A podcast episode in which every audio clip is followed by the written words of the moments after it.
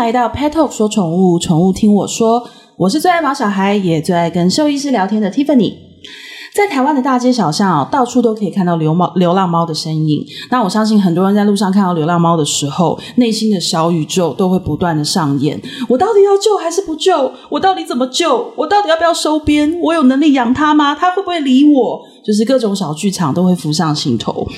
那以前小动物的相关知识还没有那么盛行的时候，对于浪浪，其实我们大多都只敢远远的看着它们，然后心想着说：“哦，他们在外面流浪，然后讨食，然后要忍受风吹雨淋，实在好可怜，不会轻易的收养，或者是说有其他的想法。”可是随着时间变化，我们还是一样喜欢猫咪。可是不同的是，现在我们拥有足够的知识去饲养。然后照顾猫咪，在遗弃的问题上也有了法规上的约束力。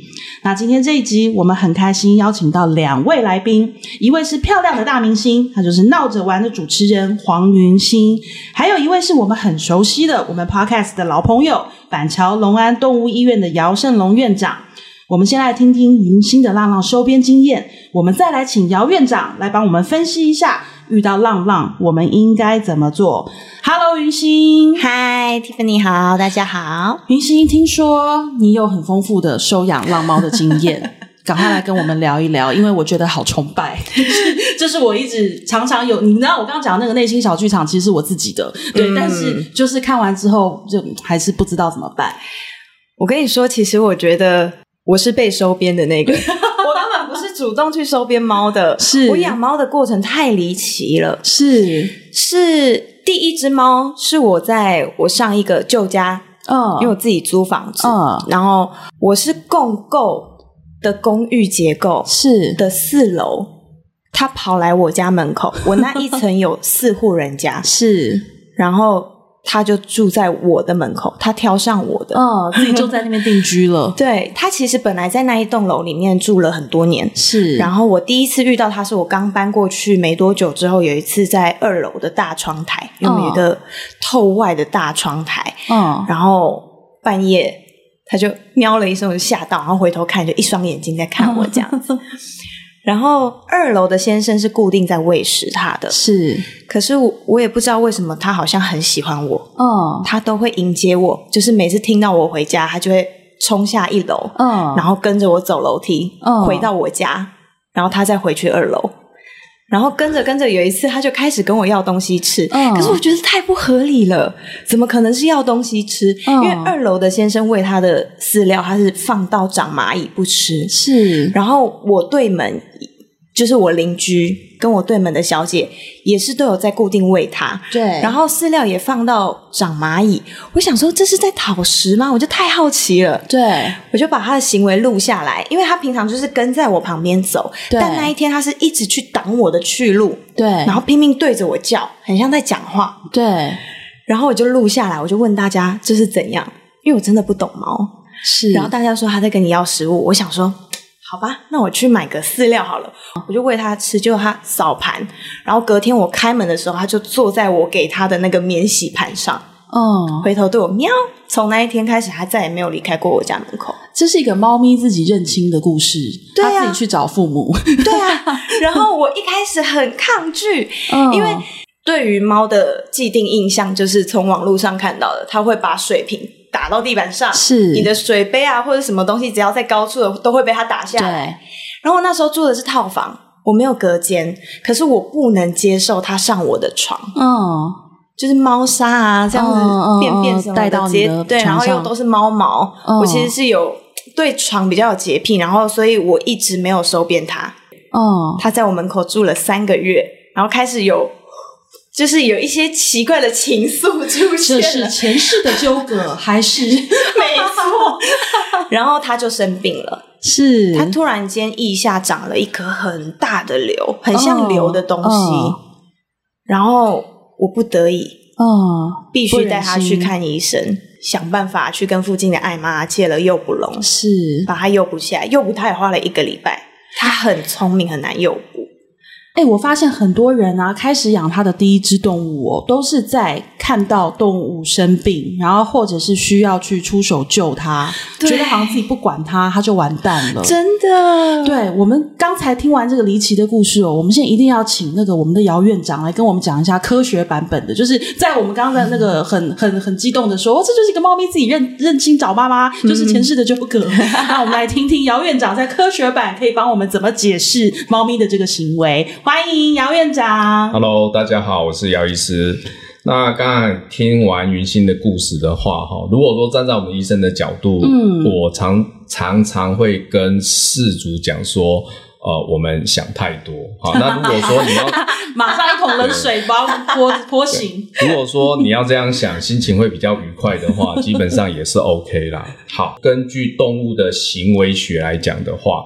动物当它在不舒服，或是说当它在生病的状况下，它一定会找一个安全的地方躲。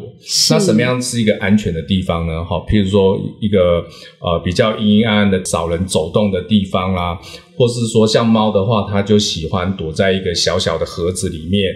好，那如果说我躲到一个小小的角落，我我的后面、我的旁边哦都有。一个可以依靠的东西，我只要注视我最前方的，哦，我只要面我最前方，如果说有危险来，一定从我最前方，我就盯着最前方就好了。那另外一个就是安全，哈，比如说像云歆讲的地方，那我猜想说，它可能是住的一个让猫会觉得很安全、很安心，那我就赖着不走。通常，比如说像马路上看到流浪动物，大部分都是这样的状况，我们很少看到一只。哦，猫除了路杀以外啦，我们很少看到一只猫哦，它就待在那边，嗯、然后人人来人往，呃，观光地区啦，像日本有一些猫岛，那猫的话就在大街上就直接躺，为什么？因为大家约定俗成，这边的猫我们不会去欺负它啦，嗯、或者怎么样，所以说猫会觉得说这里是一个很安全的地方，嗯、很舒适的地方，我可以躺着晒太阳。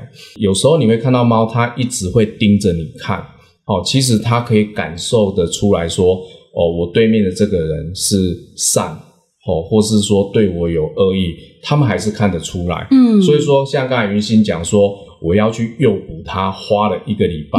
我今天要拿东西给他吃，哦，譬如说，我今天拿罐头，拿罐罐喂他，拿食物喂他的话。哦他随时过来，他马上过来。没错。可是你今天手里拿了一个诱捕笼，他或许他这一辈子第一次看到诱捕笼。哦。但是你拿着诱捕笼，你的眼神又不一样，因为我现在是要抓你。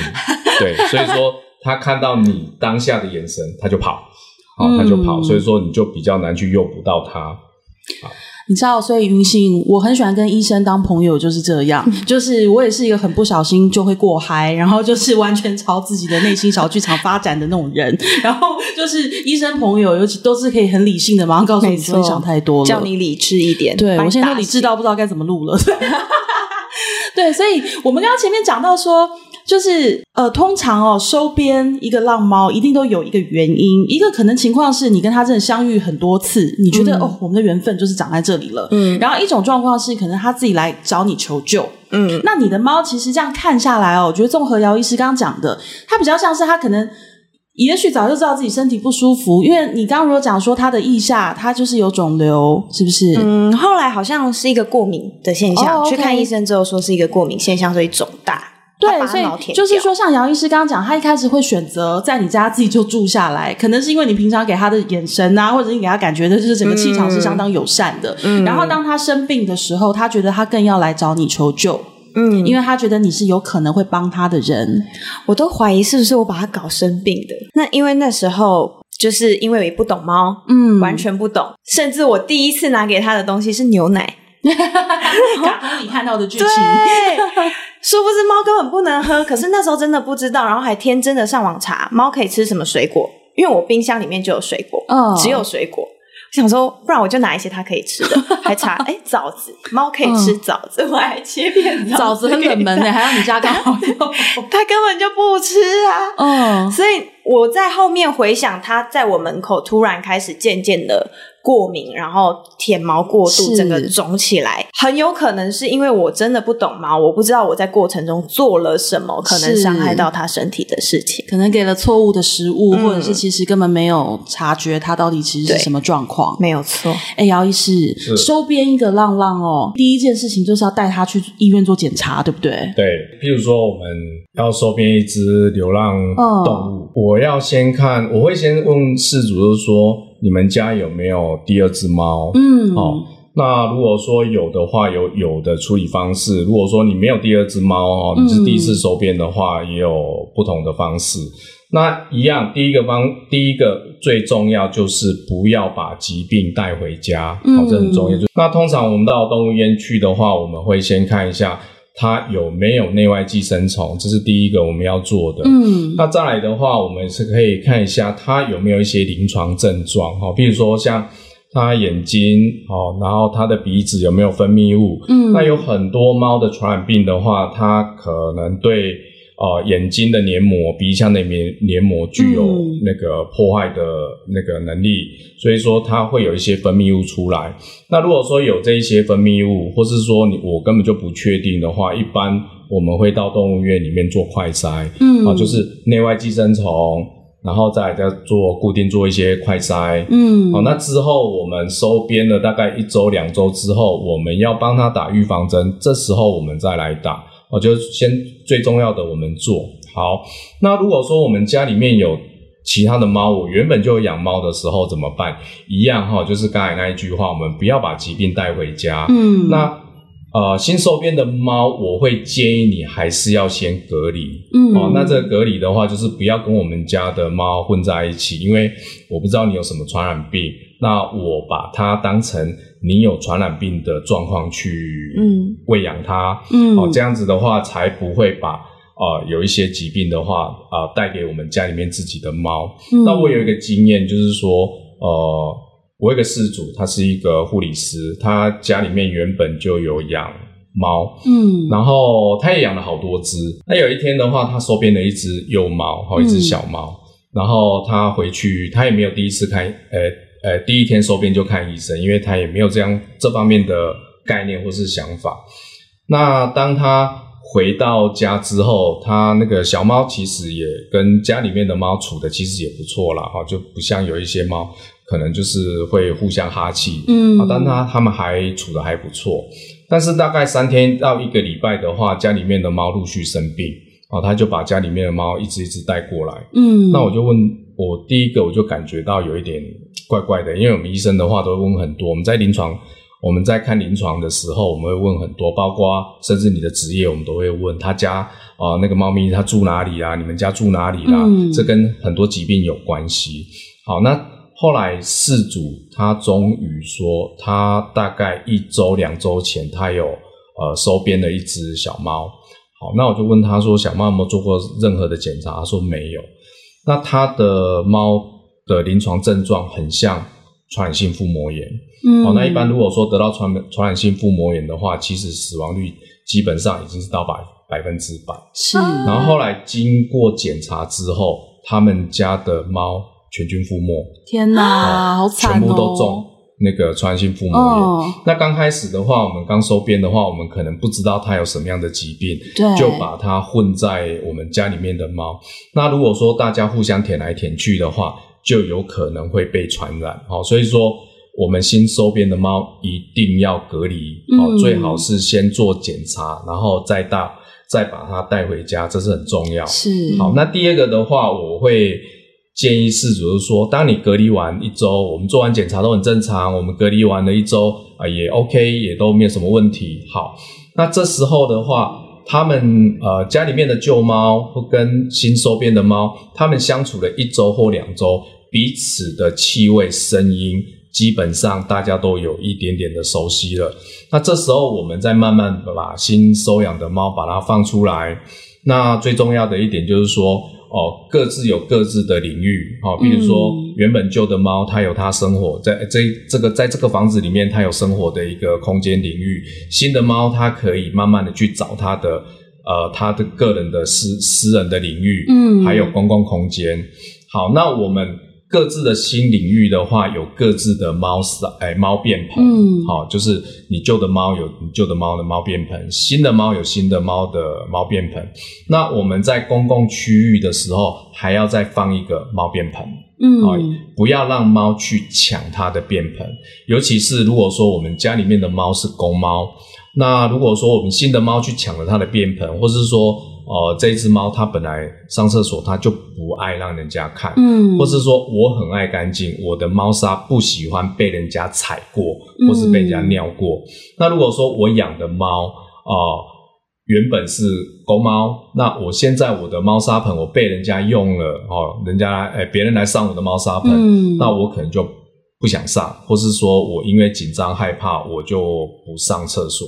那在公猫来讲的话，它很容易引起下泌尿道系统症候群的一些疾病。嗯，哦，所以说我们常遇到一些新收编的猫，诶，我们家旧旧的猫就生病了。哦，为什么？嗯、哦，一检查，哦，它可能好几天已经没有尿尿，它可能找对它可能因为压力的关系，哦，因为种种的问题，哦，它就不尿尿。嗯，那你可能很忙。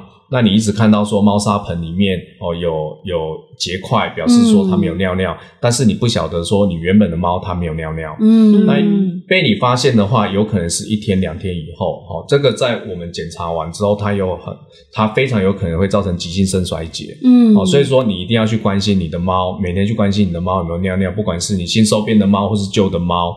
那旧的猫我会跟饲主讲说，不要去把它的原本的。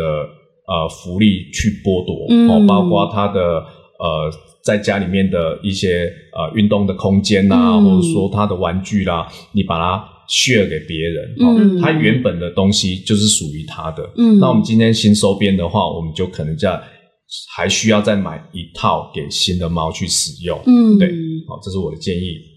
对，所以真的是，我觉得一只新动物的到来哦，其实真的没有想象中那么简单啊、哦，真的很难。明星，你刚刚讲的是你收养的，这是你第一次养猫，对，对不对？那你后来陆续总共收养了几只？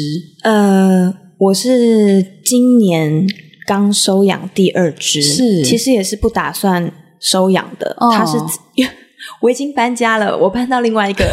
家，也是不会又来了一只吧？那个城市的纠葛，对，也是共构结构，莫名其妙就挑我家门口，一模一样的状况。对，然后十一月底来的，嗯，来了之后呢，就很常来，嗯，然后开始有一点要定居在我那，后来他就开始突然，因为我还不熟悉他，他警觉性其实算蛮高的，他会。嗯我只要一靠近它或者脚步声，它会立刻往后拔腿奔，然后盯着我看，嗯，会是狩猎状态的那种，嗯，然后很爱哈气，嗯，所以我没有打算要收编它，是，但殊不知差不多第二周吧，我正好想到它好像没有剪耳，它是没结扎的，嗯，嗯，我正好想到这件事，它就开始疯狂的翻肚，然后再嚎叫，哇、哦、塞！又来了，不会吧？他不会，他不会，就是在发情吧？嗯。然后想说，我是不是要赶快想办法诱捕他去结扎？我就去我对面的动物医院最近的问，然后他们说，哦，他已经在发情了，发情期他们没有办法结扎，要等他这一波发情完。我以为是你诱捕笼又拿出来，然后又追了他一个礼拜。不不不，这个更曲折的是，他就中奖了。什么意思？她怀孕了啊？是不是？你这么幸运，我真的，这这是带骨头靠的故事，你知道又又来一个新的，我头很痛，然后我甚至还想说，我就让他在我外面生吧，生了之后我再来想办法，是看小朋友要送养还怎么样？我一开始是这样想的，因为我已经跟我的舅猫相处的太好了，是我舅猫很聪明，我不是跟你说我舅家是没有隔间的，我不想让它上床，对，他试图要上去过两三次，被我抓下来之后，他再也不上床。啊，好聪明哦！从来不上床，然后不会上桌子。对，嗯，只要是高处东西会打下来，它都不会上去。是，你说我怎么忍心？它已经现在十一岁了，我要带一只新猫进来这样纠缠它，啊、完全打扰它的生活。对、啊，而且这新的猫还带了一一一窝家人，我是抗拒的，我真的是抗拒的。然后我也一边试图的跟它相处看看外面那只新猫，哦、想说看状况怎么样。如果它很亲人，maybe 我可以帮它。哦、可是问题是我跟他相处了两个月，他连我手指都不敢闻哦。哦，他是只要意识到我有一点弯下去想触碰他或者伸手指要给他，他就会哈气，然后整个大倒退这样。我怎么可能收编呢？哎，我想请问一下姚医师哦，就是母猫是不是？你知道我们人在怀孕的时候，我们那个荷尔蒙改变嘛，所以我们会人比较紧张，有时候脾气比较暴躁，压力比较大。母猫也会有这样的情况吗？啊，多少都会啦，因为他们一方面的话要保护自己哦，对，所以说呃，在这一阶段，甚至说她在怀孕期的时候，她会变得会比较警惕一些，是比较警惕，对。对因为我刚刚听到说，你看他自己又选择了云星，又跑来找你了，就是又又一个带，嗯、这次是带子投靠，然后可见，我觉得你真的散发出一种给他们很安很有安全感的感觉。可是我觉得他对你的这个不友善，是不是其实就是怀孕的一个反应？因为他要保护他的宝宝。嗯，但前期他在发情前也就是这个状态了。哦，他维持这个状态蛮长一段时间，而且我过了很久才发现她怀孕。是，是我妈发现的，还不是我发现的。哦、我妈看到她肚子很大，她说：“ 我妈还玩下去说。”她该不会怀孕吧？但我那时候很天真，因为我没有遇过会发情的猫。我遇到我上一只第一只猫叫鳕鱼干，我遇到鳕鱼干的时候，它是已经 tRNA 的，就是哦，已经结扎过。然后，所以第二只猫我才会没概念，一开始就要应该先抓它去结扎哦，才会放到啊，突然间发情了这样。然后我妈，我她那时候发情，我还想说，哎，比较安静了，过几天比较安静了。我想说，哦，发情期过了，啊，附近也不会有什么公猫吧？应该是没有怎么样。殊不知，殊不知，公猫真的是他们找得到，他们真的找得到。然后动物的天性没有办法。对啊，我妈就突然说：“哎，她肚子是不是大大的？”嗯、我还跟我妈说：“怎么可能啦？怎么可能啦？”然后玩下去看，那结果怎么？结果怎么办？你我呢，就是一直自己在心里打架。想说我没有办法，我的能力条件现在没有办法帮助他，是，是我只能让他在外面生。然后我就去拿了一个好事多那种纸箱，你知道吗？嗯，适合生猫的，就是 么字形，那个小猫不会跳出来，它也好进出的那种，放在我家外面，想说就让它进去生。可是它不太会进去。我有一天晚上，就是时间逼近了，感觉它要生要生的。嗯我突然失眠了，嗯，我整个晚上都在想，他如果生在外面怎么办？嗯，他如果就算生在纸箱，但是他又把小猫叼出去外面了怎么办？而且猫生小孩，人类不是不能碰吗？嗯，如果有味道，猫会不痒，那我能怎么帮？嗯，就各种我没遇过各种疑问开始在我脑里浮现，然后我甚至去求助了，就是爬文，然后网络上有一个。专门在教育大家怎么帮助中途流浪猫或者是怀孕浪猫这种的，我还写信去问他们，但我以为的是他们可以给我一个单位，告诉我谁可以帮助我，嗯、或者是我可以把猫送去那个单位吗？嗯、这种的，嗯、但是他的回应大概就是啊，很多人都是没有做过这种事，也是第一次遇到，你要 就是类似你自己加油，我告诉你你可以怎么样怎么样帮他们这样，嗯，嗯。然后我那个晚上失眠太痛苦了，我就。突然灵机一动，我想到我有两个卫浴设备，哦，我是有两间厕所的，哦、所以我就把我主卧的厕所，是。我隔天就把它清空，然后就准备要诱捕它，嗯，然后最后就是成功的诱捕，把它带进我的厕所。让他在我厕所里生小孩，嗯、那他也蛮争气的。嗯，一进厕所，他就突然自己开启了家猫模式了。哦，他进厕所第一件事情就来吻我的手，第一次吻我的手。是，然后隔天我二月八号把他带进来，隔天二月九号，他就突然蹭我的脚，蹭我全身，然后给摸了。哦，当天晚上他就生了。哦。我就是这么迅速，就当阿嬷了。对啊，我就突然我就陪产了，而且我是一路在他旁边，他是想要生在我身上，你知道吗？是 整个贴过来，然后完全的信任，突然百分之百开启。我觉得啊，你的那个姓名、地址还有照片，应该有被 po 在那个猫咪的 他们自己的那个网站啊，你知道他们自己的 PPT，对就是说什么快要生的啊、生病的啊，麻烦到这边，然后留下地址，很恐怖。然后那那时候我朋友来我家，就听到我那阵子一直听到我外面冷气有那个冰冰凉凉，很像有猫还是老鼠的声音。嗯，然后我朋友说：“你敢不敢去看啊？搞不好又有猫来了。”我死不敢出去看，不要再来了，我没办法。然后这一胎生了四只，是两只两只送养了。嗯，然后现在我这边留着三只，就是妈妈跟两个小孩。所以你现在到底养了几只？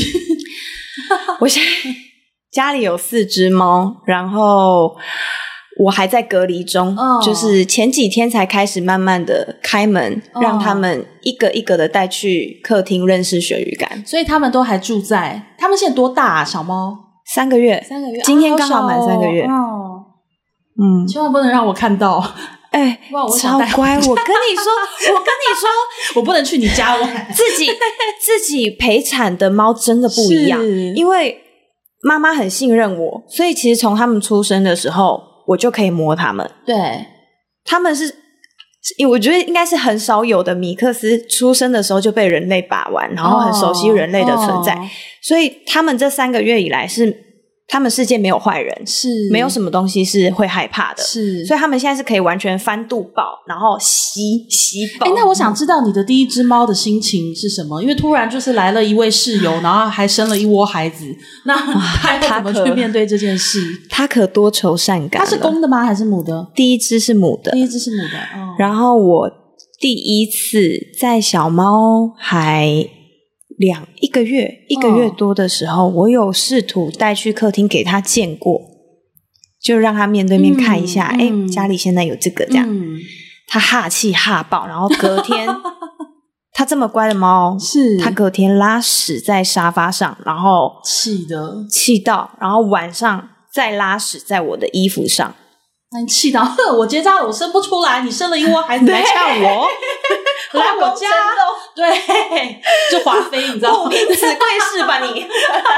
姚医师怎么办啦？就是这种情况，我一开始还想说我们要给于心一些什么的建议呀、啊，这种东西怎么建议啊？整个失控了、欸，连那个刚生出来的小猫都出现了，怎么办？姚医师，好。就像刚才我讲的，就是说我们新收编的猫啊，我们不要去限制旧猫的它所有的那个福利。哦。那我们在隔离期间的话，旧的猫通常我们我们会希望说旧的猫去自己去发现，好，发现说有其他的猫的存在，嗯、有它们的味道，有它们的声音。嗯。然后慢慢的话，它们可能会有一些接触，那他们会希望说。大家有彼此的领域，但是小猫的话可能就比较难一点点。啊，嗯、因为小猫现在这个阶段是在探索，嗯，好，所以说它对新的人事物，它会觉得好奇，想要去接近，嗯，那像妈妈的话，基本上我就比较不担心，因为它他们会呃自己约定好说，这边是我的，那边是你的，你不要过来，我也不要过去，嗯、然后经过那个公共领域、公共区域的时候，你看着我走，我看着你走，然后就。互相不去打扰对方，嗯，但是小猫的话很难，小猫的话可能一下子会扑过去，嗯，我会想要跟你玩，嗯，哦，那这时候我们家里面旧的猫的话，它就可能会很生气，哦，刚刚开始就哈气，哈气阻止没有效的话，我可能就赏巴掌，然后你就会看到一只小猫一直在那边滚，哦，可是滚完之后它还是很想过来，是，哦，那旧的猫它可能会觉得很烦，那好的好的一面就是说。就是几个呃，可能几天几个礼拜之后，他们已经很熟悉了，好吧？那你来就来，但是你不要玩得太过分，我是都可以接受。嗯、那有一些的话，就是真的老死不相往来，他看到小猫就躲，看到小猫就躲。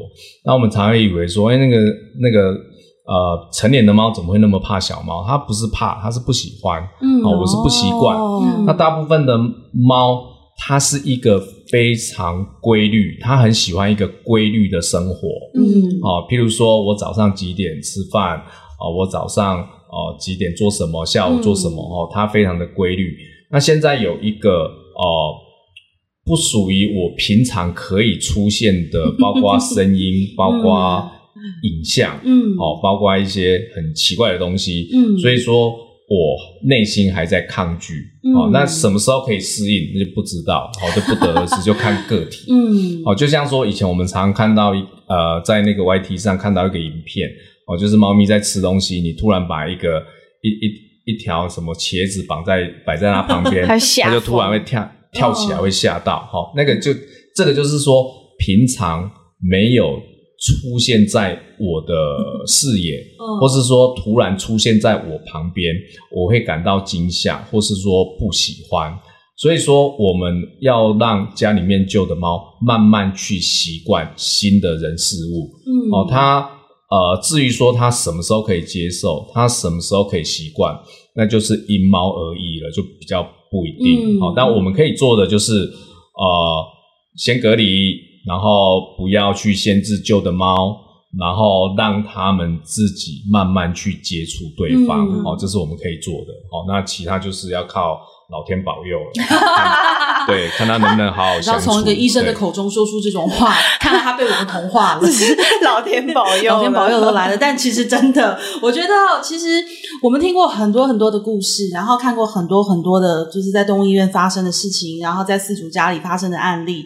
那真的到最后，我们都会觉得说，回归到一个原点啦。我相信爱心真的人，人人人是善良的，嗯，尤其是你看到小动物，尤其是那种幼小弱小生病的，嗯、你真的是很容易很容易就动了恻隐之心。嗯、可是我常常说，它毕竟是另外一种物种，那你要伸手帮忙，你想要救援。其实这件事情它都是有专业跟有难度，跟你有要了解的事情。嗯，对，就举例来说，像云星，你刚刚讲第一次你拿这个诱捕笼，然后那个追了他一个礼拜，没错，然后姚医师马上就破解了你的盲点在哪里，没错。然后包含其实你这样子把一个要生产的母猫带进你家，嗯，这件事情说真的。不管对你原来的猫咪，还是说对你自己，甚至对这个待产中的猫妈妈，其实都有很多很多的未知数。没错，对，所以呃，我们 Petal 平台一直在强调的就是，呃，麻烦大家就是动物有的时候想象的跟我们不一样，真的。对啊，就像有有我们看到猫一只小猫咪跑来找我，我可能。第一个念头，我也会给他一碗牛奶，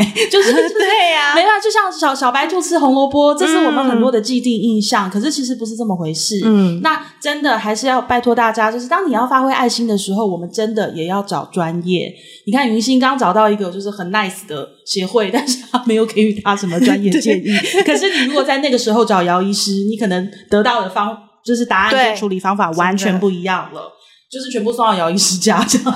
姚医师是理智派的，对，所以就是希望大家哦都能够了解这件事情。当我们爱心大喷发的时候，很多很多事情要学习。尤其是当你把它留下来了，对，对你真的有非常多知识，你要自己去补充，要去了解，不然你会害了它。因为像我刚刚为什么说我不能去你家？因为我跟我儿子内心里都住着一只小猫，我们一直都有想说，哦，我们是不是可以？那小猫好可爱，对。但是因为我是个养狗的人，那你知道养狗从从小到大家里养狗，包含现在自己养狗。狗跟猫又太不一样了，我都会，嗯、你知道，在 Petal 这这间公司这么久，我都会觉得说，你了解的越多，你越觉得哇，我我不能轻易，没错，不能勉强他们。那我看到你的那个猫的时候，我可能会想法不一样。你到时候记得，你到时候记得拿拿一桶水泼我，叫我清醒。哎、欸，没有，我自己现在也是不清醒的状况。因为我根本就不可能有办法到，姚医师会帮我们慢慢的清醒，打醒我吧。我相信我们跟云星还有太多太多要聊的，但是因为节目时间有限，所以我希望哦，我要好好的分析一下，我一定要好好的研究一下，给我自己借口 去认识云星的猫，然后我们再来邀请姚医师跟云星，我们好好的去讲，他成为这么多的猫的妈妈，而且都是自己来认他的这种妈妈，以后他还面临到什么样的难题？以及专业的医师可以怎么帮我们？今天非常谢谢云星来到 Petal Podcast，也非常谢谢我们的老朋友姚医师。希望下次我们再一起好好的聊一聊，分析一下你家那几只后来的情况。谢谢你们，谢谢，下次再聊，拜拜，拜拜。